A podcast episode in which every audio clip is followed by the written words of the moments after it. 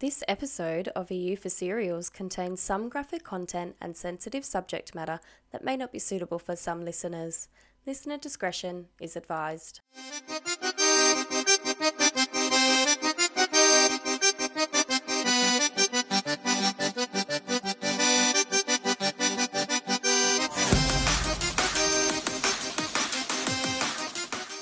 I like this, but Nad quickly picks up that little brownie thing.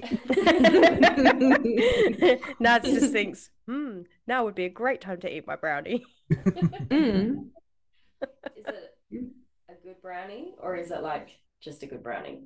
It's um a vegan bounty barn. Oh, Uh, that was a buzzkill. Not gonna lie. A little bit. It's the coconut that kills it for me. Wow, guys, you could at least pretend. It's pretty it's good. another time Nad's brought up that she's vegan again. Great. I just didn't want you guys to forget. Took you how long? That's funny. These weeks, been. Oh, we should probably just say welcome to episode four. four Oh, we've started recording. Just in case uh, anyone's listening and doesn't know, I'm Cara. I'm Jordan. I'm Nads. And I'm Jac. I was actually gonna go in with the I'm vegan, but maybe it's overused. Done it twice now in about five minutes. All right. There's nothing wrong with that. No. She's a vegan advocate. Mm. How's Yeah. everybody's week's been, Nadine? Uh, yeah. Yeah. I don't actually rem honestly. People keep asking me how I am. I know this much. People keep asking me how I am and how was yesterday, and I literally don't remember. I just wake up, I go to work, and I come home. I don't remember shit. I think it was uh, good because I don't feel sad, so we're gonna go with that. Wait, what happened yesterday? She she I, I don't know. Oh, Can't keep okay. asking me difficult Okay. questions.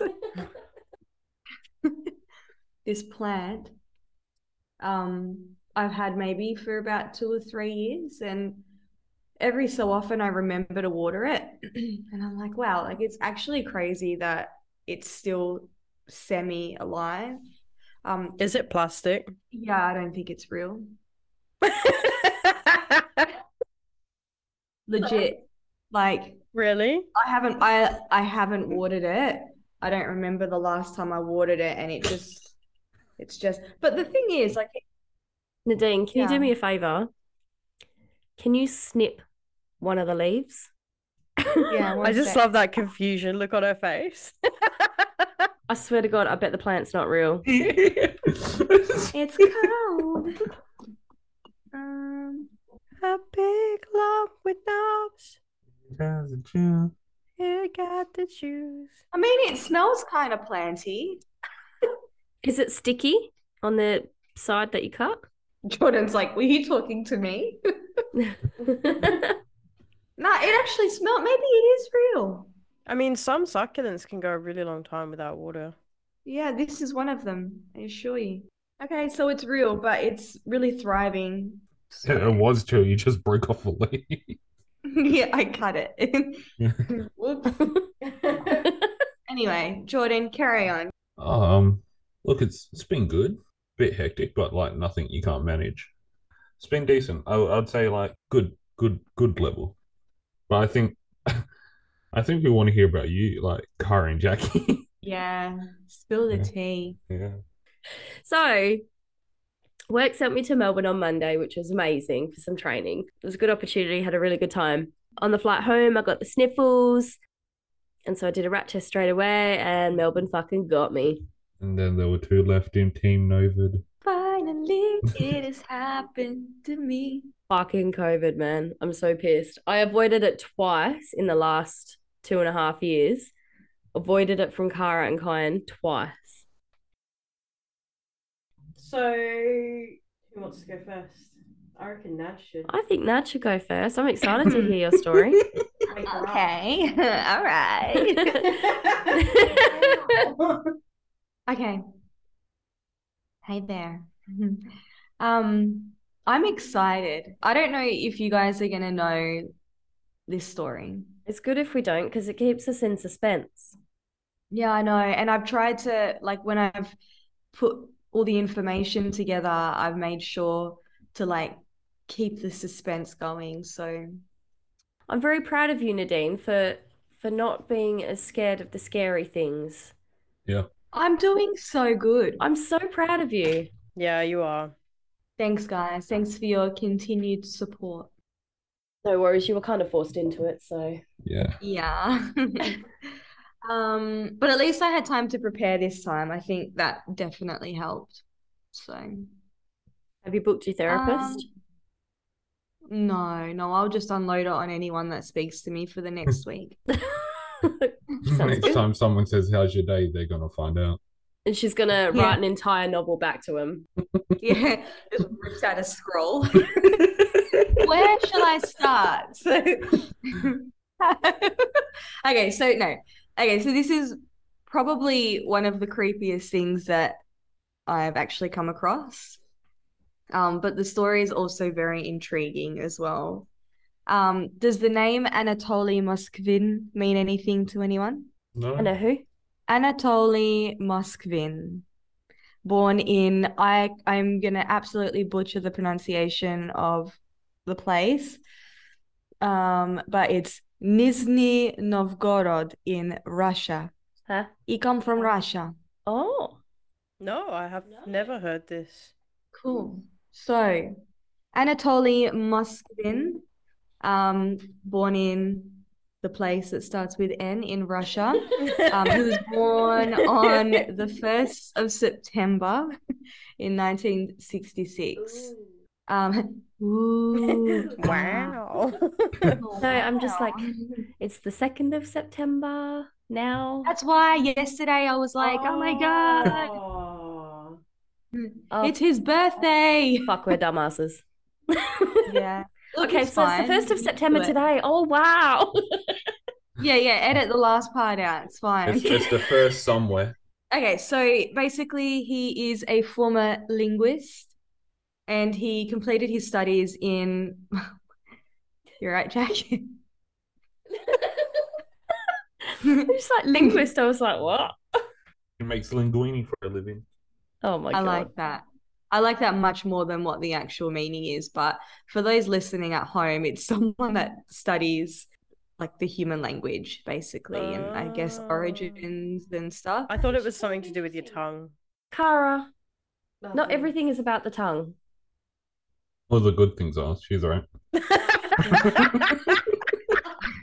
All the lesbians are like, Are you sure? They've just come up with a brand new degree to study. It's a unit in like Western pornography. Honey linguistics.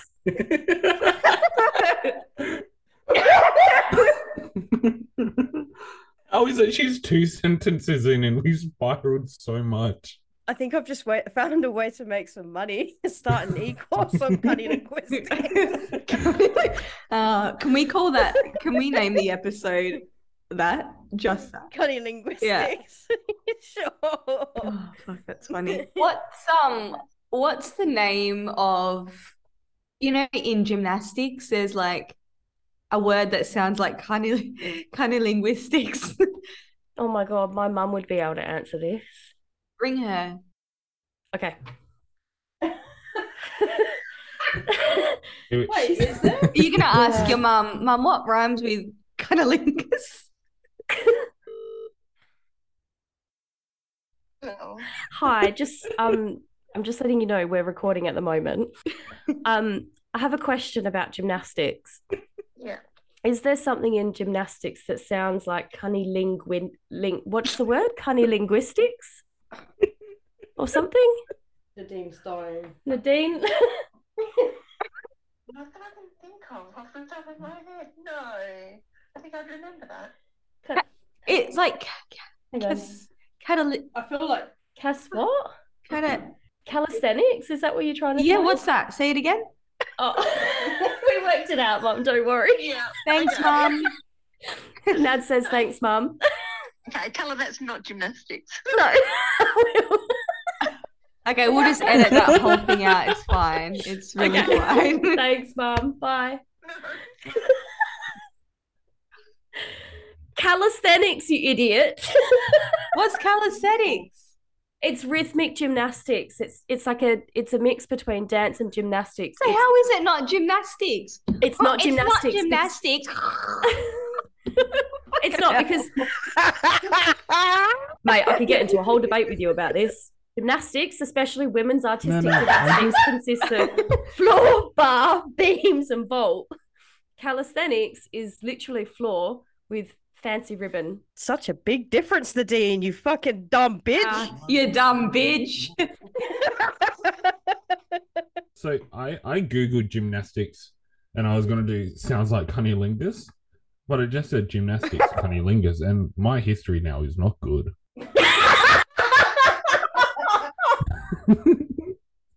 I'm gonna send a photo into the group chat because, frankly, I want to see us all in church.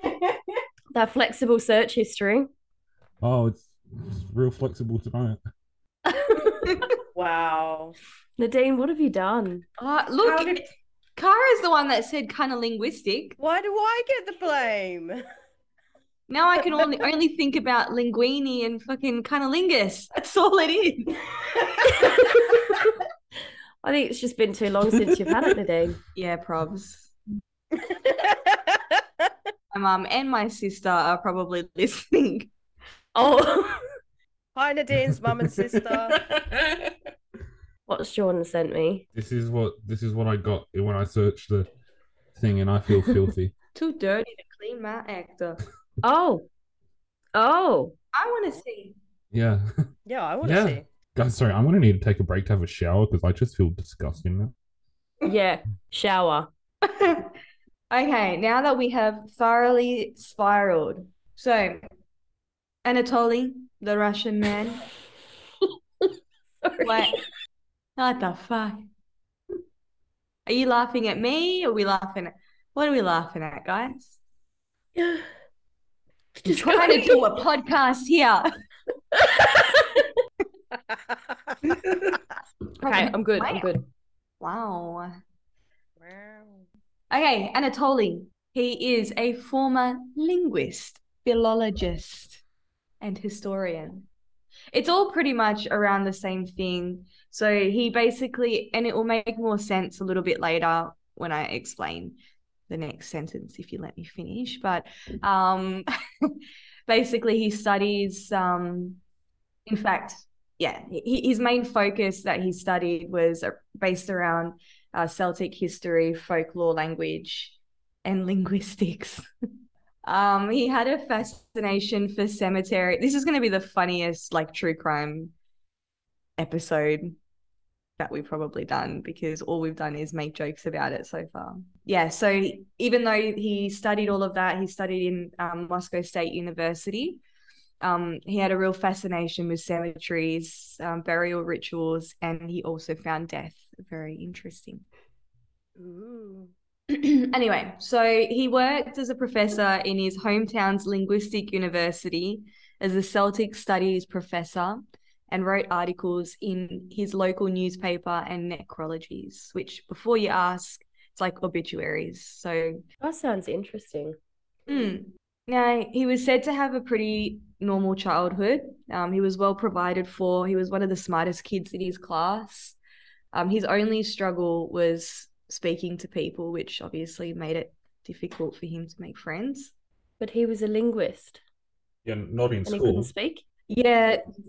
So, yeah, no. So, because of that, so because of the whole idea of him um, not being able to speak to people, um, he ended up spending most of his time reading, and he actually ended up teaching him, himself how to read a bunch of different languages. I think it was like 13 different languages he ended up learning. So he was really clever. Yeah, and that's where like so because he learned so many languages and he got into the um like folklore languages and Celtic history and all that, like that's pretty much what his focus was. His parents weren't really concerned about the whole, you know, not really having many friends thing because um they just kind of realized that he was like more mature than other kids his age. So um there was no real alarm bells there. So pretty much on paper, everything looked okay. Um, but unfortunately, when he was in third grade, um, the story goes that he was uh, trigger warning, but that he was assaulted on his way back from school. Um, he actually didn't mention it to anyone until like very, very much later in his life. Was it just like a? Was it just a stranger? Yeah, well, it there's no, it doesn't specify. So I think, so the thing with this story is that there is a lot of sources. There's been a lot of stories that I went through, and in some parts, which I'll, there'll be another part soon, like in some parts, the information's a little bit conflicting and a little bit confusing. Um, and I think a lot of that's to do with the fact that he, because he he wrote a lot, he was kind of telling his version of stories. So yeah, I don't know if that's official report or if it's something that he's just said. Um, Mm. but yeah, that that's all I could find on that aspect. So Either way, it's still really sad. On March 4th, 1979. Um, and this is the part where there is a little bit of conflicting information. Um, one of the versions of events is that he was stopped by men in black suits on his way home from school. Other versions say that the Russian government held a competition between all the schools in the whole country to see who could remove and recycle the most rubbish from the streets. And then the winning school would basically win prize money or uh, funding or whatever it was. Mm. And on that day, so whether it was just the random men in black suits or if it was because the Russian government were there and it was someone involved there, like I again, this is like really really conflicting. Um, but on that particular day, he found himself with a group of men um, who basically forced him to go to a funeral with them What the hell? funeral was for uh, an 11 year old girl named Natasha Petrova.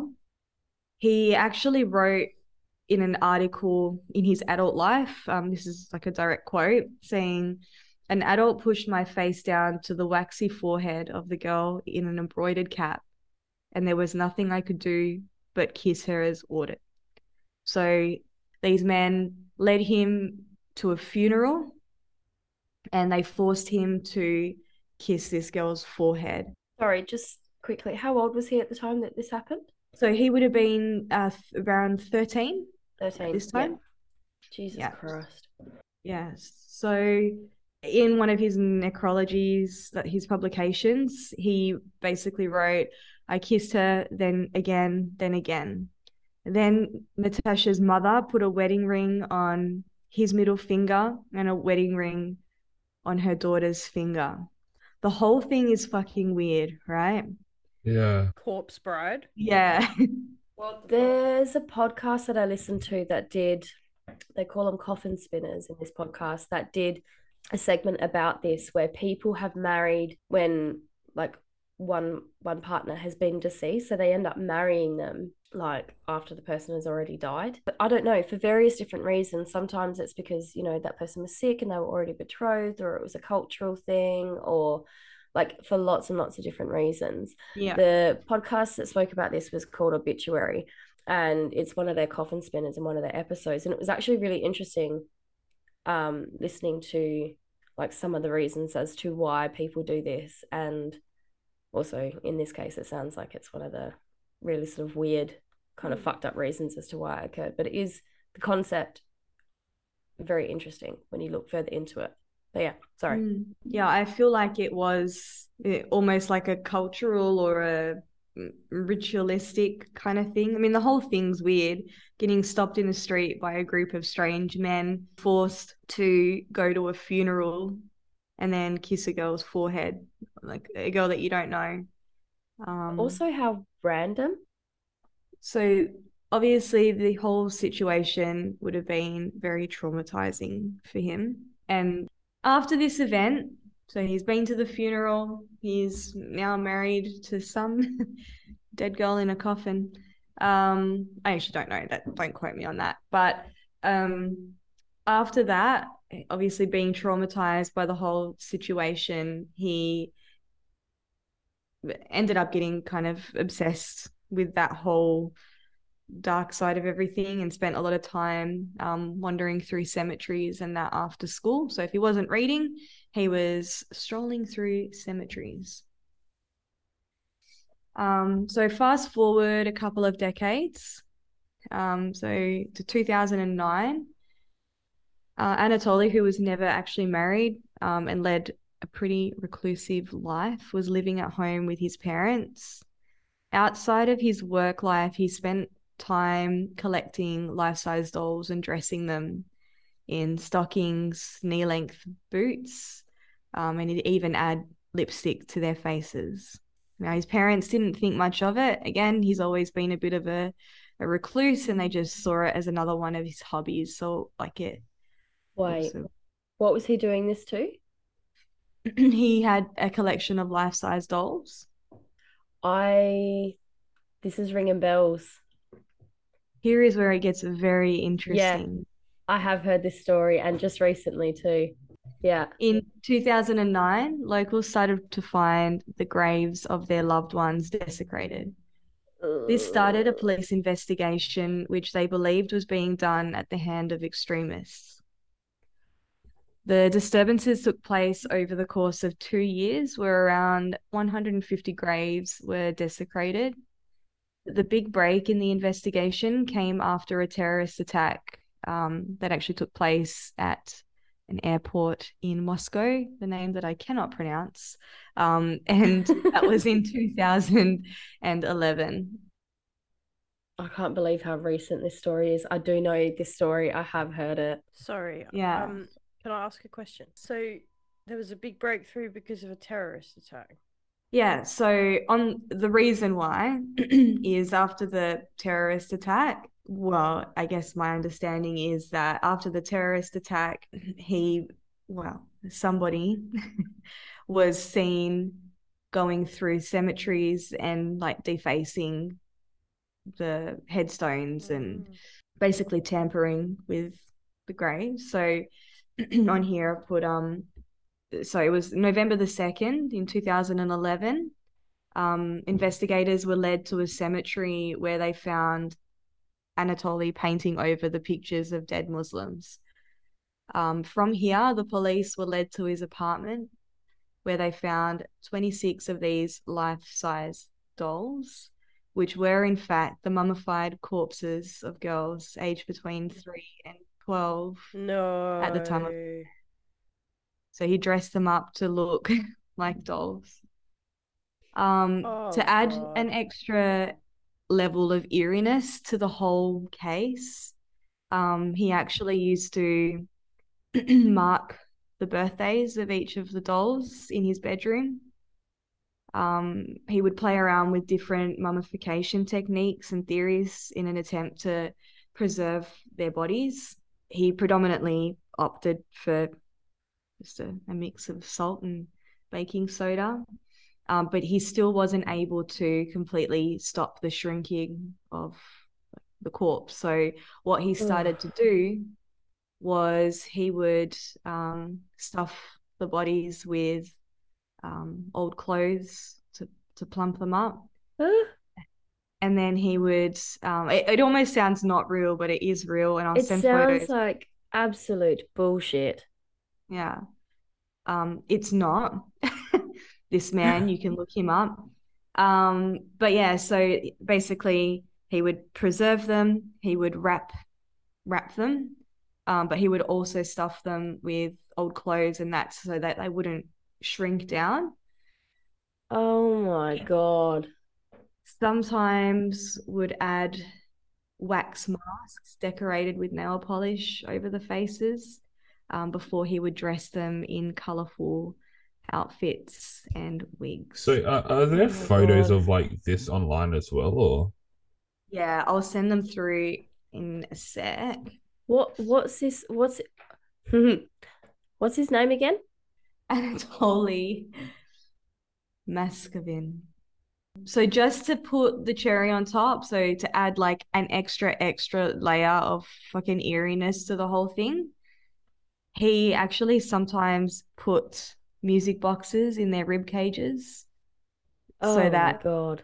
if he touched them, they would start making sounds. I wonder if he had like a Christmas edition. A what? One that played Christmas songs. Oh my Okay, god. It gets it gets Oh, wow. worse. All right, it gets actually worse. You think it can't get worse, it gets fucking worse. So Because he was living He- with his parents at the time, wasn't he? yeah, but the, I don't think that they would have like he was obviously a weirdo forever, and he's just got these dolls. In fact, yeah, have you guys already googled them, or will I send Yeah. the photos? Yeah. Yeah. Trying to Yeah. find it. So, and I mean, the bodies have already been through the morgue, so it's not like they would be decomposing. They would just be, And they would have been embalmed as well. So there would have been some sort of preservation technique there, which would have made it a hell of a lot easier for him to, you know, sort of Yeah. preserve them even more and keep them for longer. yeah. I mean, the picture that I'm looking at now is it looks like a doll. It doesn't look, yeah, you wouldn't, you can't tell that it's a corpse at all. Yeah, the yeah, I, I feel like it's The skin color, the lip color, the eyes. it's one of those things that the more you look at it, the creepier it gets. Yeah. yeah, very creepy. Yeah. When you when you know what you're looking at, it's just like, wow, like that's Oh my God, the little Thank- girl. That's horrific. with all of it. Um, he was very insistent that it was never a sexual thing for him. Um, in fact, he people also say that they he was a virgin because he he was such a recluse. So um, I mean, it would make sense, I guess. yeah, But um, he was actually he quoted saying that um, so his words were, "You abandoned your girls. I brought them home and warmed them up." So he genuinely felt like he Ugh. was, yeah, it's chilling. He knew he was doing a crime, but felt that the children were actually calling out to be rescued by him, and that helping them was more important than obeying the law. So, so did he like take into the age when he would look for? It's really specific, and um, so part of his motivation was actually related to the fact that he wanted children and that he never had children, and he specifically wanted a daughter. Um, he once tried to adopt a girl, like a young girl, Jeez. um, but his the the girl's parents declined because of his low income. So he desperately wanted that, and in addition to it all, um, he would actually um, speak to the corpses. He would sing songs to them. He'd watch cartoons. He'd Wow. celebrate their birthdays and holidays, um, which, like I said, he marked their birthdays around his bedroom. Like it's just like it's wild. wow. So he he confessed to 44 counts of abusing graves and dead bodies, but after psychiatric evaluation in May 2012, he was found to have a form of uh, paranoid schizophrenia, and he's been in a psychiatric facility since. In 2022, so earlier this year, there was talk about his proposed release back into the wild, um, which obviously which obviously outraged like uh, the parents of the the children who have always been pleading for him to be kept behind bars and he's actually still never apologized um he's he in 2020 he said um these girls are girls. There are no parents in my view. I don't know any of them. Besides, they buried their daughters, and this is where I believe their rights over them finished. So, no, I won't apologize. He genuinely believes that he hasn't done anything wrong. Yeah. It sounds very much like if he ever got out, not only would he do this again, that it's like he shouldn't be surprised if something happens either. Or, Mm. like, how much worse would it be? Would he now start abducting and Yeah, like killing rather than grave robbing? And what's scary as well is the fact that if that terrorist attack hadn't have happened and people didn't notice, you know, graves being, you know, disturbed and that sort of stuff, he would probably more than likely still be doing it today. could Yeah. be. Yeah, it's when you read the stories or like you hear about it, it there's almost the part where so like reading through it, I was just like, wow, this poor guy.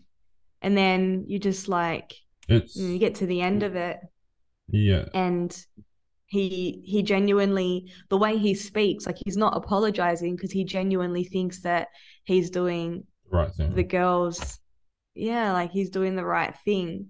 And it's like, That's no, you're you're digging up, like let them rest in peace It sounds like one of those Dahmer type stories where it's like you feel sorry for the Mm, child that had to go through that, but they're a different Yeah. monster later on in life because kids are so pure and innocent.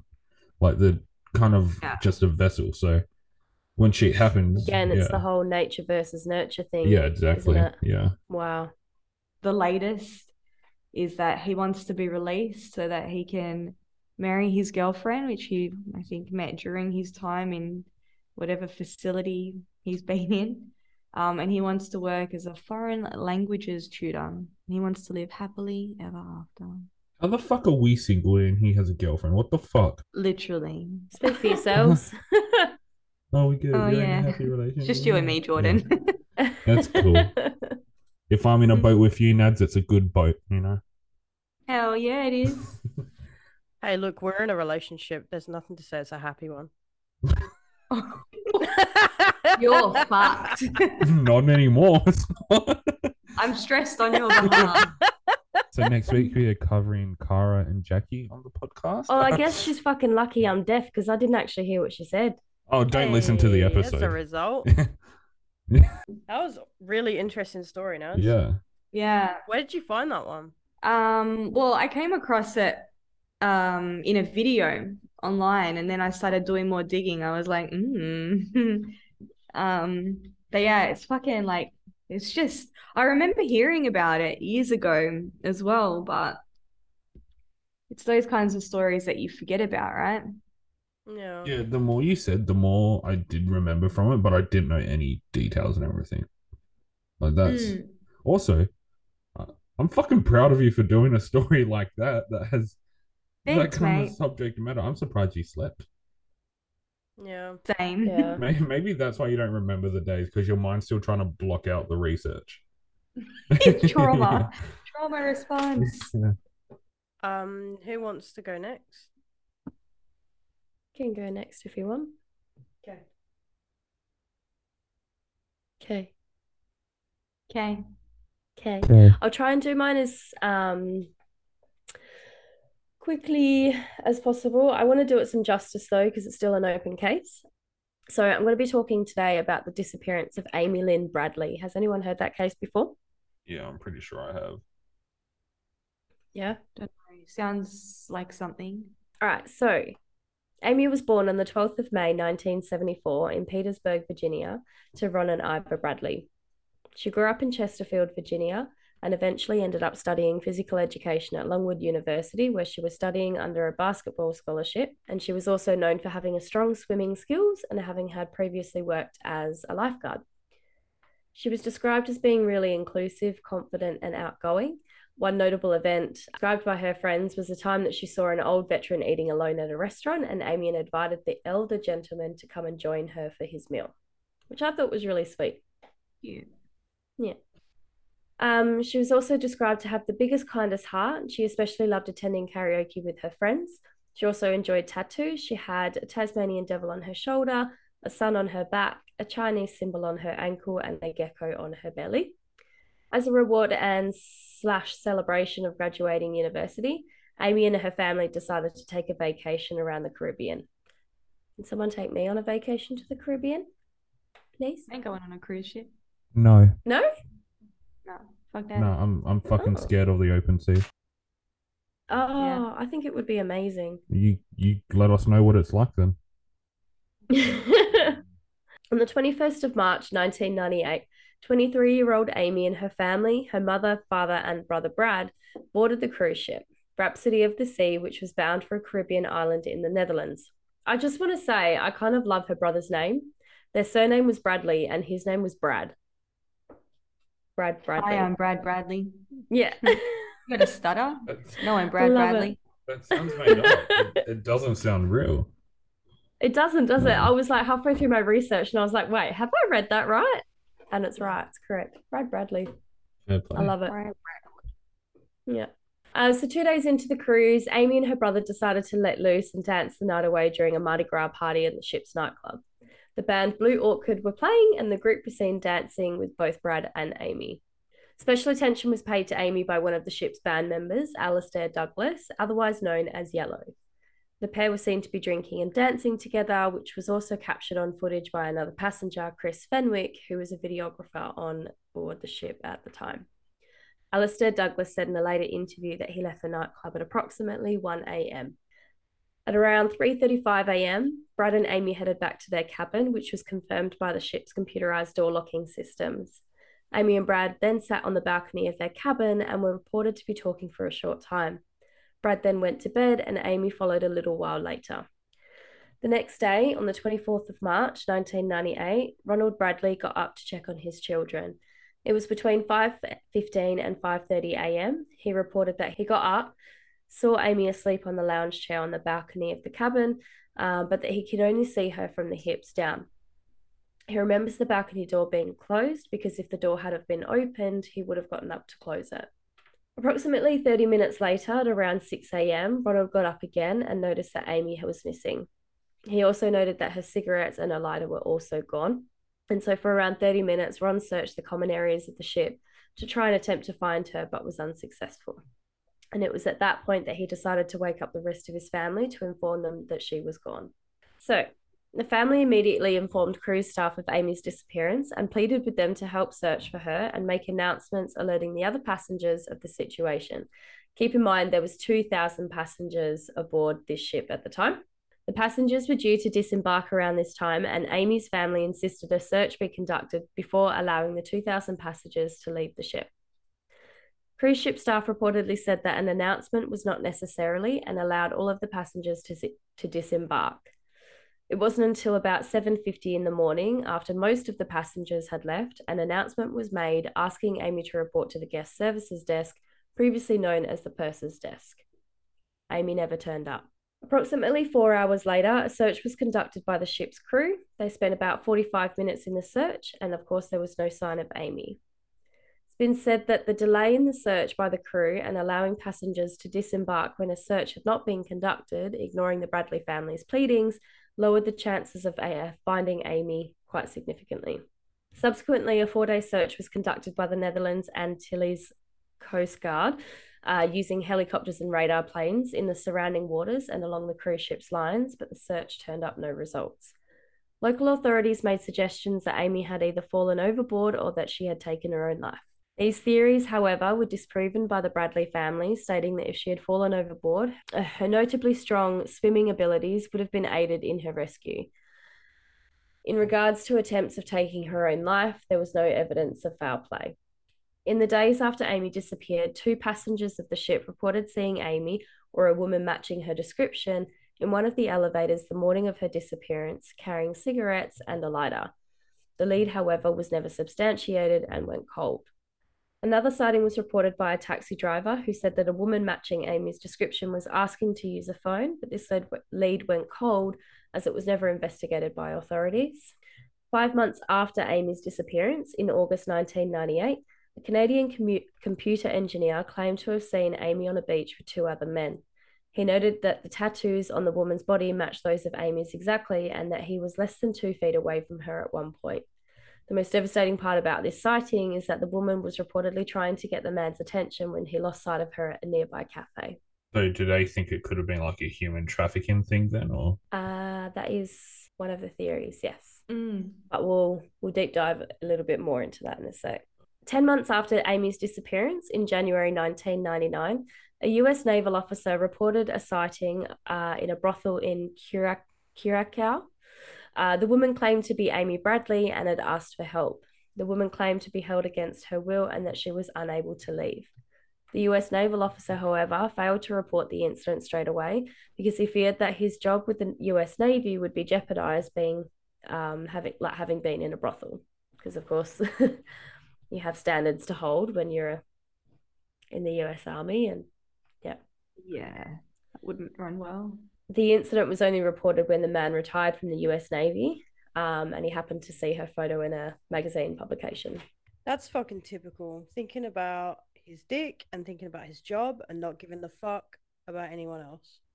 Yeah, I, I was just thinking that it's I- I'm pretty sure someone's life is a lot more important than how people may perceive you because you went to a brothel. Mhm. And I think as well, like he didn't, I think this man at the time didn't really know the story of Amy. Because it later says that, you know, it was reported after he saw a photo of her in a magazine publication. But I think if anyone's saying to someone, regardless of who you are, if you're in a brothel, I'm being held against my will and they won't let me leave, regardless of whether you know the story or not, you would say something. Or at least, you know, I would. Fucking unreal. Yeah. A um an anonymous tip off. Yeah. Yeah. Didn't happen. It's fucked up. Yeah. In 2005, a woman named Judy Mora reported a sighting in Barbados when she entered a bathroom. She witnessed a woman and three men inside, and the men were threatening the woman, demanding that she go through with the deal. Like, she didn't know, obviously, what the deal was about. She just happened to hear it in conversation when she entered this bathroom. At one point, the men left, and Judy approached the woman matching Amy's description, and she asked if she was okay. The woman that she spoke to said that her name was Amy and that she was originally from Virginia. Just as Amy was trying to open up, the three men uh, re entered the bathroom. They took Amy and they left. The incident was reported straight away, and composite sketches were made of all three men and the woman. However, no more leads came from the sighting, which is really devastating, I think. Hmm. Oh my God, I'm cramping. Sorry. You're right. Yeah. When you have COVID, you get horrible stomach cramps. That's me without COVID. So do you know what that just reminded me of? Remember that video? Yeah, yeah, I just got COVID. Oh my god. Oh, yeah. Been like two years. Like I just didn't think I'd ever get it, but yeah, like I've got COVID. have you ever heard of it? yeah. No, I know. In late 1999, a man named Frank Jones, a self proclaimed US Navy SEAL, made claims that he would be able to rescue Amy with his team of experienced soldiers.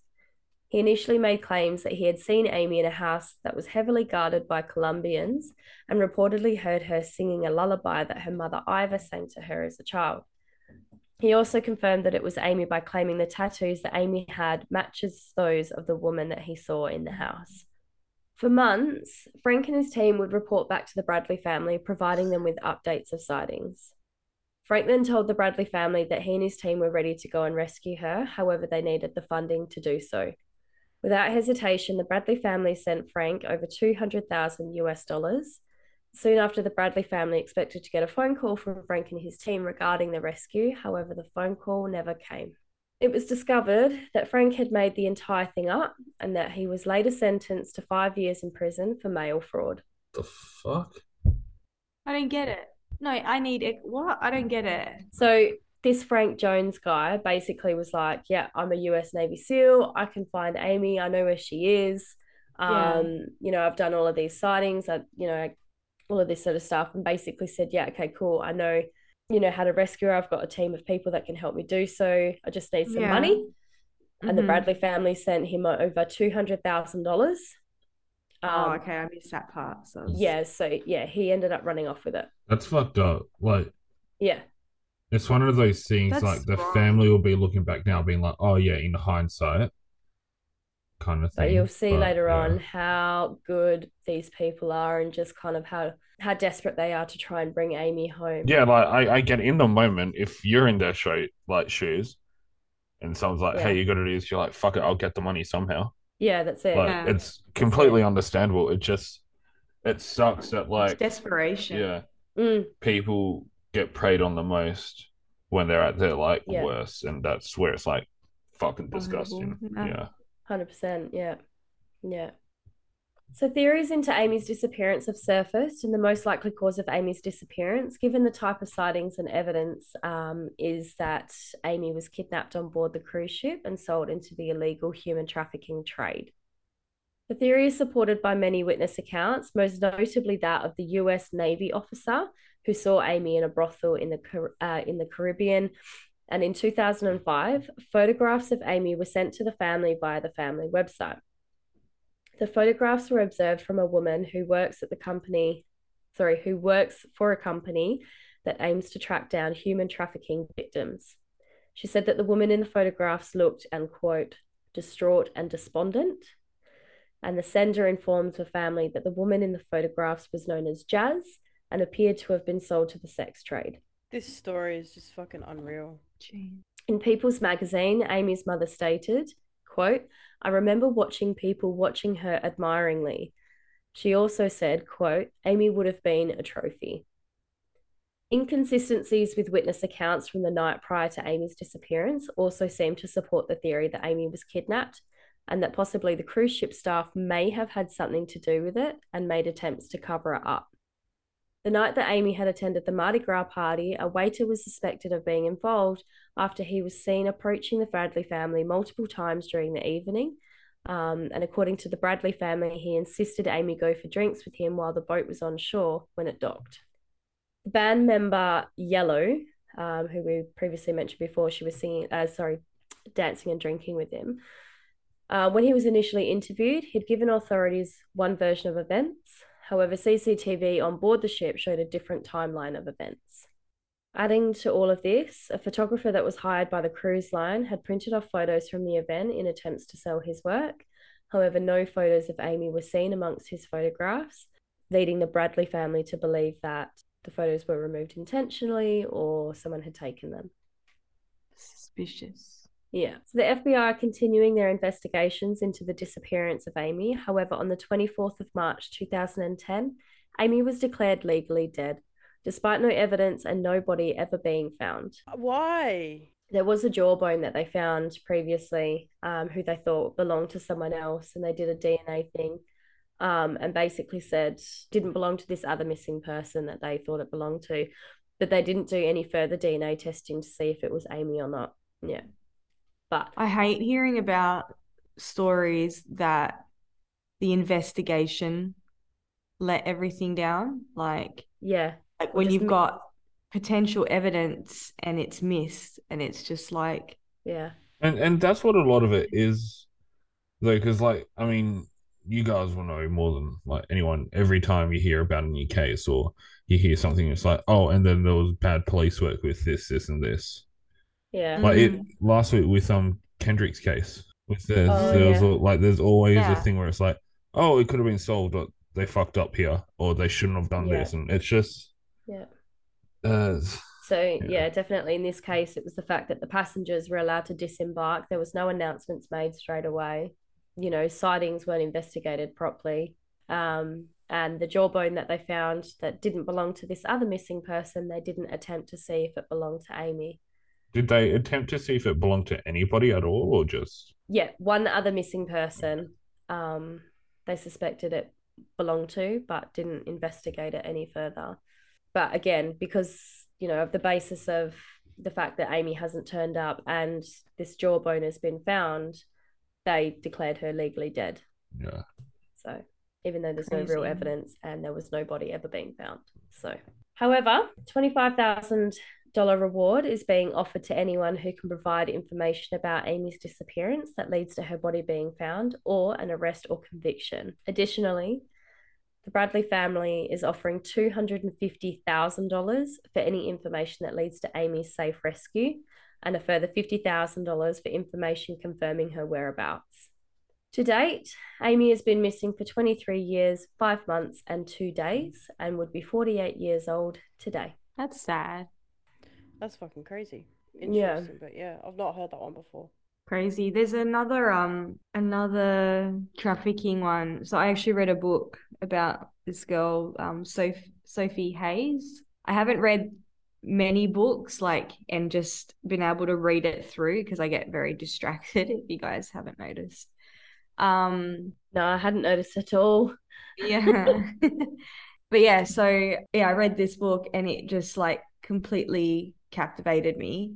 But she was, yeah, maybe that's a whole other thing for another episode. But just the shit, she's still alive, just spoiler, but the shit that these people go through when they're trafficked, like how they're like, there's systems that are there like luring people and you just don't know. And it's like, not just like one or two people. It's like fucking people all over the world working It's together. like hidden in plain sight as well. yeah, Yeah. yeah, And I feel like the survivor stories or the people that like really do get out their stories, they're fucking insane. because you Yeah. don't even Yeah. like. It's not only that you don't think of half the shit. It's that your mind couldn't possibly comprehend that this happened with this way and this way, and there's like an organized system for it all. Like that's what's mind blowing to me. That's the same with like like trafficking or like when you hear about these pedophile rings and all of that, it's just like there's you just think it's like the unthinkable and then you find out that there's so many people involved and you're like, how?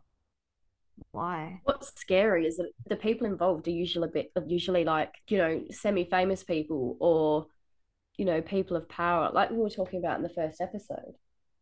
You know? Mm. Yeah, true. Yeah. Anyway, who's next? Yes. So I have a couple just fun little two Karen stories and two little that's weird stories from cruise ships. Because I was trying forever, as as you guys know, I was trying to find stuff for it and I, I couldn't. I, I went down a rabbit hole of um of Blackbeard. So I figured that's probably not a good idea. So I, I went in deep on one and kind of fucked it. But then I found some good stories. So we're all in capable hands. I'm excited. All right. Um. So I'll start off with where's this one? This one is called um. No one wants to be trapped on a boat with you anyway. So it's a this one's a little customer service story, which I feel like we can all definitely relate to, and then we'll kind of get a bit frustrated at this one. Mm. Civitaris. This one's by Civitaris. Good on you. no. They said, I work for a customer service center and I take calls for cruise and travel insurance.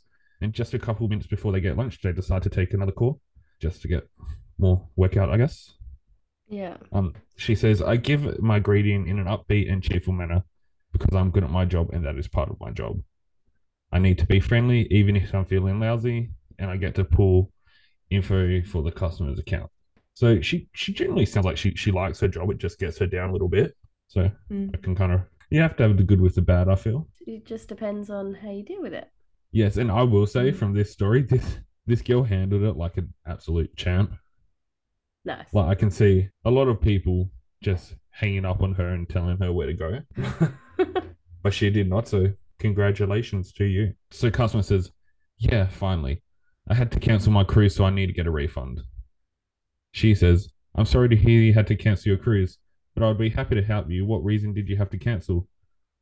The customer, the state cancelled my unemployment, so I need my money back.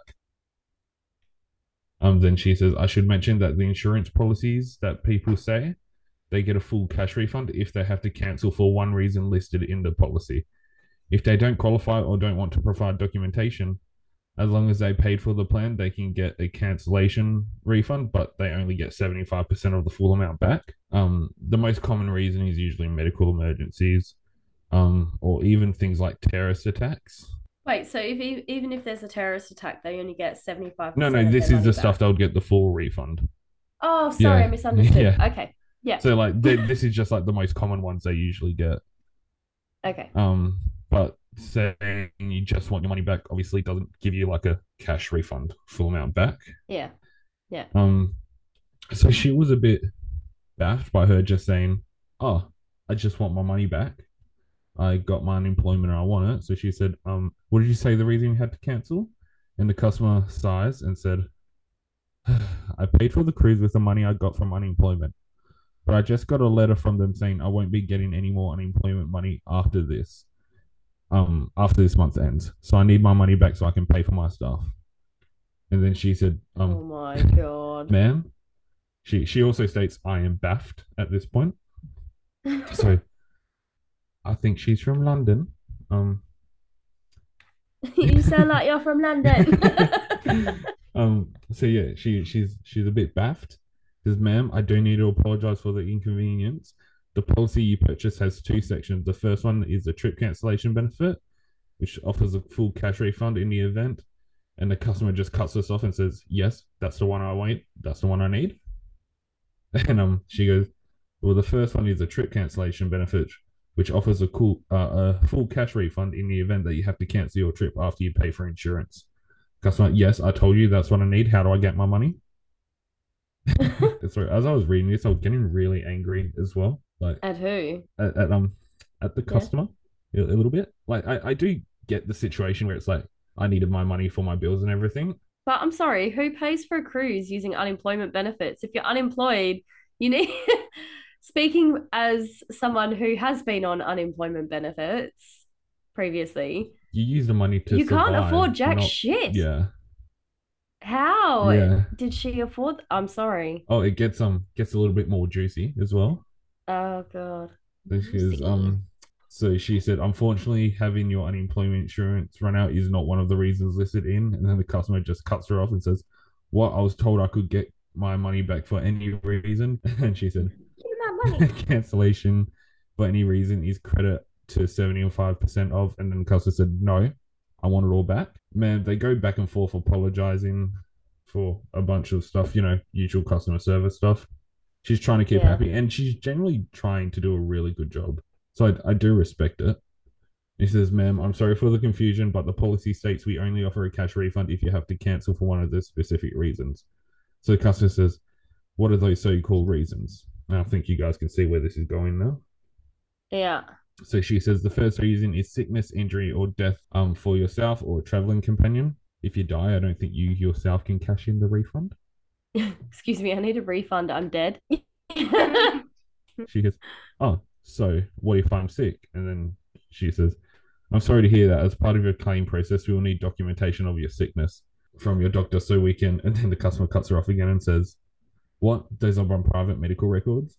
No way you're getting my private medical records. You have no right to see them. Um, she goes back and says, This is, of course, your choice, but the policy says diagnosed and treated by a licensed uh, physician. Is that how you say that word? Physician. Um, so yeah, then it's just more back and forth, and then the customer says, "Well, I'm sick. That's all the document uh, documentation you have, and that's all you have the right to." And said, "You're welcome to submit a claim, but until we receive that, your documentation from such claim, you're going to get denied." Customer Oh says, "But I need that money to pay rent, buy groceries for my kids. Are you saying you want my kids to be starving and homeless?" Oh, mm, Yeah. God. So then he goes, I'm very sorry to hear that. Perhaps you can speak with an unemployment office to see they need to cut her off. I've already tried that and they said that they wouldn't. I need the money. What you're saying is you want my kids to be homeless and starving. I didn't know I was going to end up on um without my unemployment while I'm paid for this cruise. It's not my fault. So then she says, I'm sorry to hear that. Your financial situation sounds difficult. Unfortunately, I can't change the contract, perhaps. And then she said, No one told me I had to give no reason to get my money back. I shouldn't have to give no reason why. Um, I don't even know her English. Why to get my money back? That's why you buy insurance. Here, let me um let me translate for you. No one told me I needed no reason to get my money back.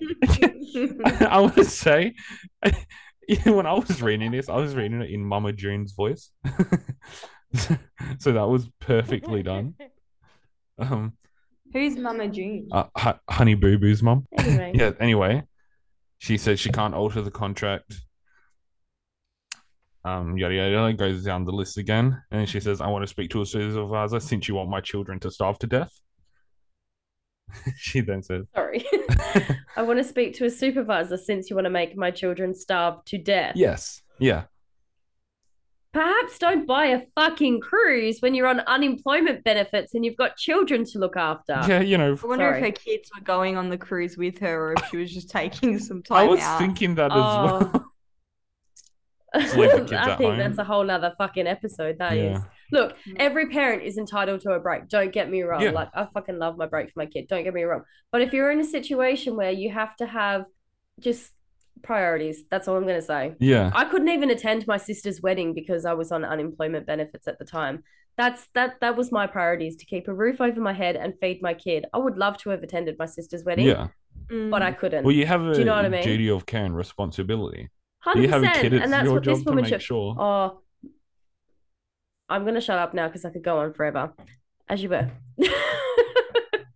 Any changes in the insurance contract would require a sign off from the entire legal department, and even then, it would apply to new policies, not ones already signed. So then the customer says, "Fine, let me talk to the CEO." And oh, he said, I, I consider Oh escalation to our executive team. Customer in brackets still screeching. I didn't need no exec um executive team.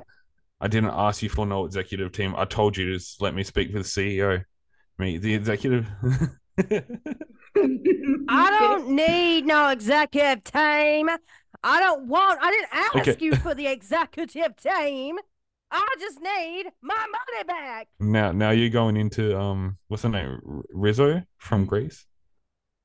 Sorry to all of our American listeners right now for that butchered.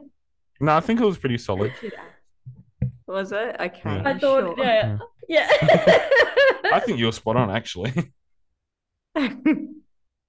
Um, so, um, the executive team is the highest level I have access to. I don't get to talk to them. Just submit escalation requests. Customer says, "This is not good enough. I want the CEO's private cell phone number. I know you have it." In brackets, Lol. What a I bitch. don't.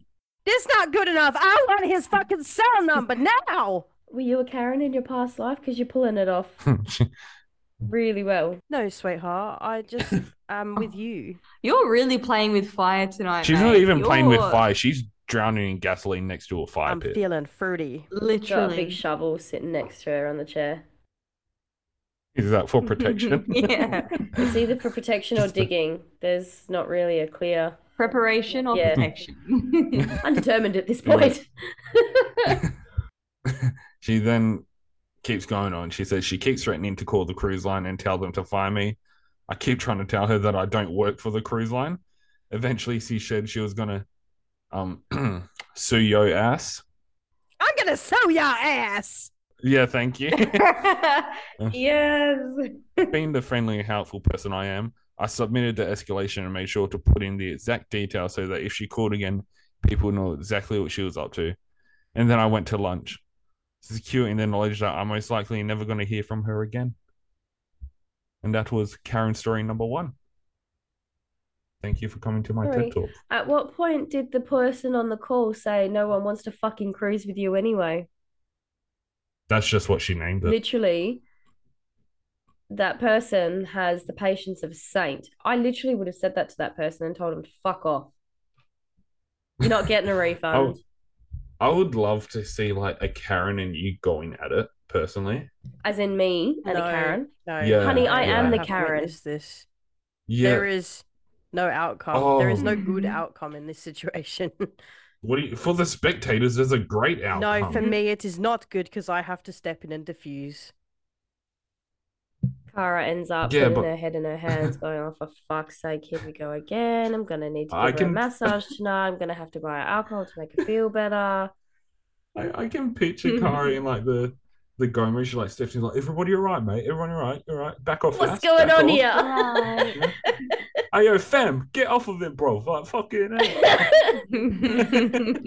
No, I've definitely been on a night out with a with a friend. Sorry, mum, if you're going to hear this bit. We may have been a little bit in, intoxicated. It's not my fault. It was But, um, the alcohol's fault, not your fault. It was. Yeah. yeah. You know when your friends you you go to the bathroom and you come back, you're like, what the fuck's going on? There's one of those situations. So I see you and I just like go in the middle, push her apart, and whoever she I'm like, Are you guys all right? Is everything all right? I think you guys need to go over there and you need to fuck off over there. And then ten minutes later we were all just happy, drunk, dancing again. But I'm lucky that I'm a giant white man that Yeah, I see, can I'm do just a fat butch lesbian, so I've just got that on me.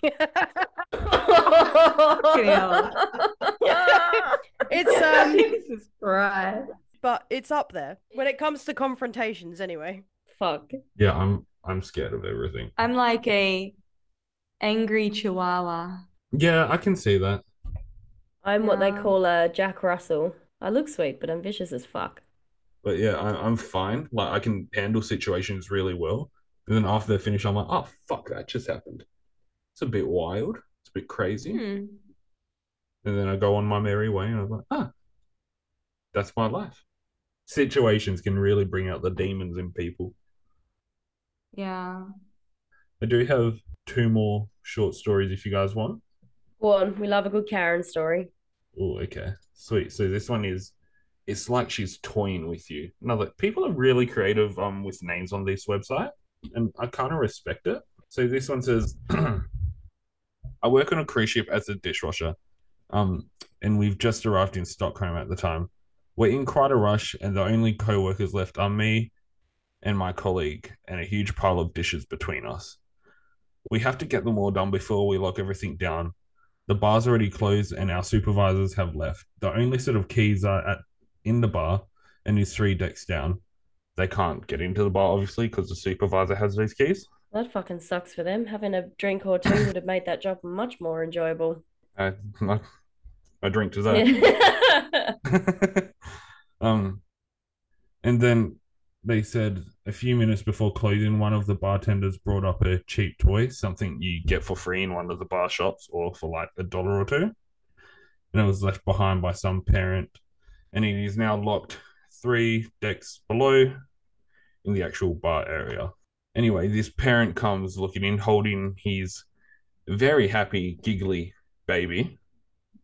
And the parent says, Excuse me, have you guys seen a toy somewhere? I have left it behind and we need to get it off the boat. The coworker says, Yes, actually, one of our bartenders took it into the bar.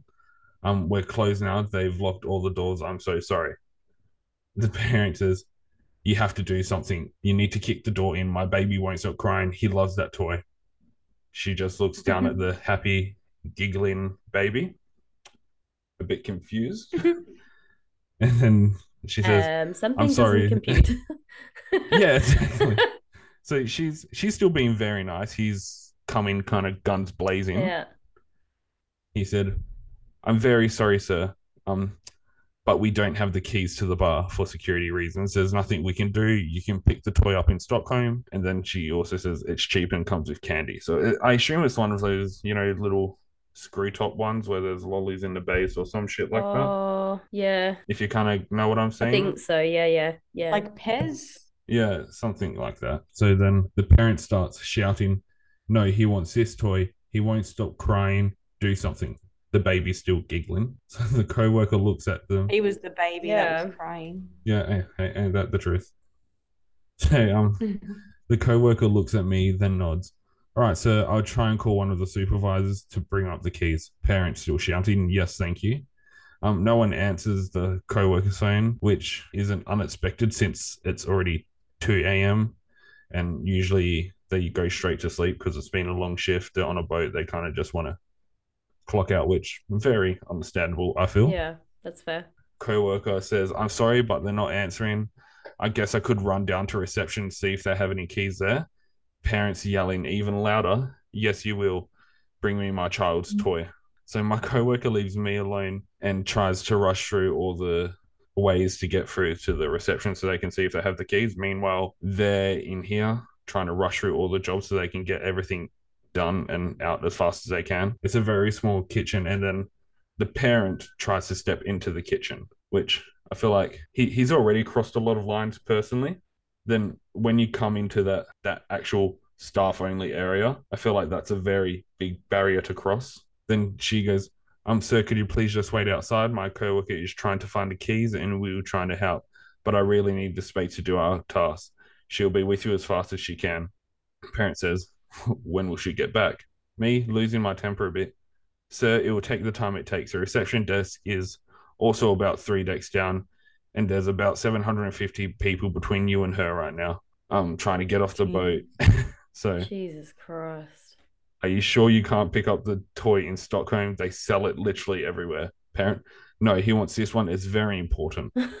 God. And then this ends with after a few minutes, my coworker arrived with the keys, looking flustered but happy to be able to help. Um, they opened the bar and handed the toy to the baby. The parent did not say thank you, and the happy-looking, um, giggling baby started crying the moment he saw the toy. Oh my God.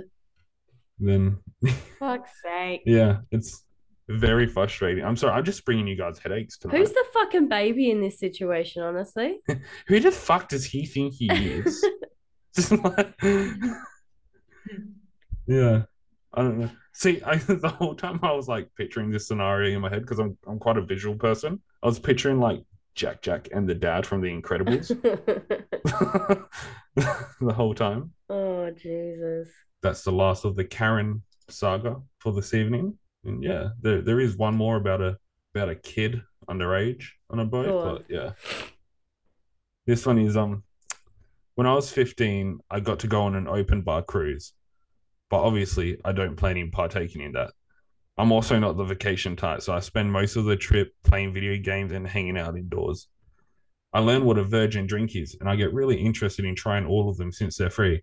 I'm a few drinks in when I get to a drink I've never heard of. Me, what's a blended white Russian? The bartender says, it's like a milkshake, but with coffee and it has alcohol in it. Me, oh, I want one of those. Virgin, please. Tries a drink and it just tastes like milk. Did you put the coffee in there? And can you? He takes it back, puts the coffee liqueur in it. He didn't know it was alcohol. Um, obviously the child, the bartender, very much knew that it was Oh, alcohol. No. So me, oh wow, that's great. Thank you. A few minutes passes. Another please. Another few minutes passes.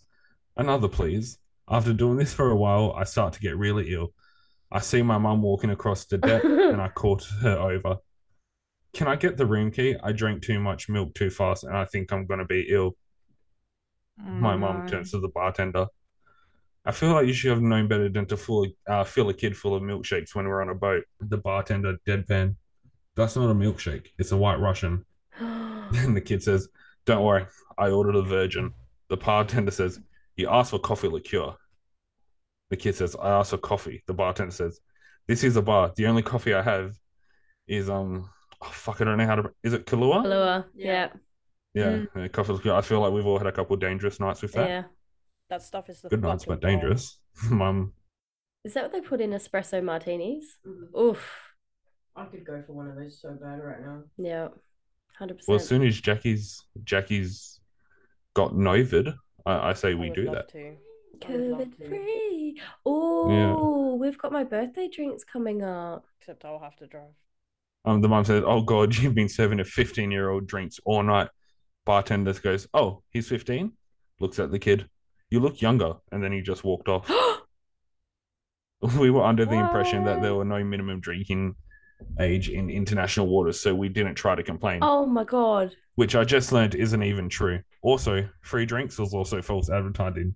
Most of the drinks I ordered were specialty cocktails and were very expensive. Sorry for that four hundred dollar vomit, mum. Oh my god. So he thought he was Mm, younger than mm, mm. 15. Yeah. Oh my god. That definitely would not run in Australia. What a fucking idiot. That's a fun little bullshitty breakup from the depressing dark stories we have this week. Yeah. No, that was good. Thanks, Yeah. everybody. Mm. All right. Thanks for listening to the podcast, everyone. I was literally just here for the laughs this week. Um, I'll do a. I've got an awesome story for everyone next week.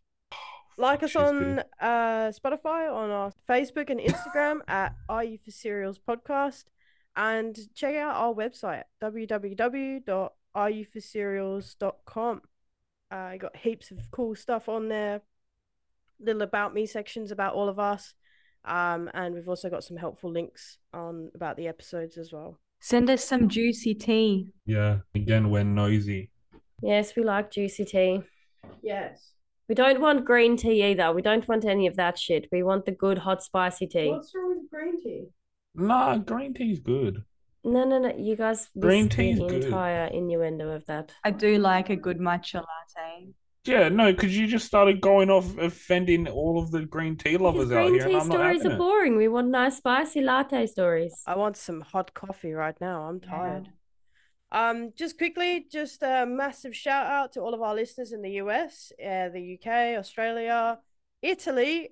Wow, so many places. Um, Poland. yeah, Poland. It's incredible to see, and we yeah really would love for you all to reach out with your suggestions of stories, like Nad said, either ones you want to hear or personal submissions. So yeah, go to our website, submit. Also, tell us how you found us. Our we're wrecking Yeah. our minds I'd love to to know. work out how our listeners in Italy and America, like where did you guys find us? Switzerland. There's people in Switzerland. There's people in Poland. Like, how did they know about us? It's cool. It's amazing. Was it our Reddit post? Don't know. Imagine they know. were just trying to find like they, they were just Nancy's trying very find proud of different that one. Reddit post. Two, it was two on two different threads. Thank you. Anyway, thank you, everyone. Yay! Yes, Queen. You're the best. Fuck yeah. Uh, yeah. Bye. Bye. everyone. Jess. Bye. Love you. Bye. Bye.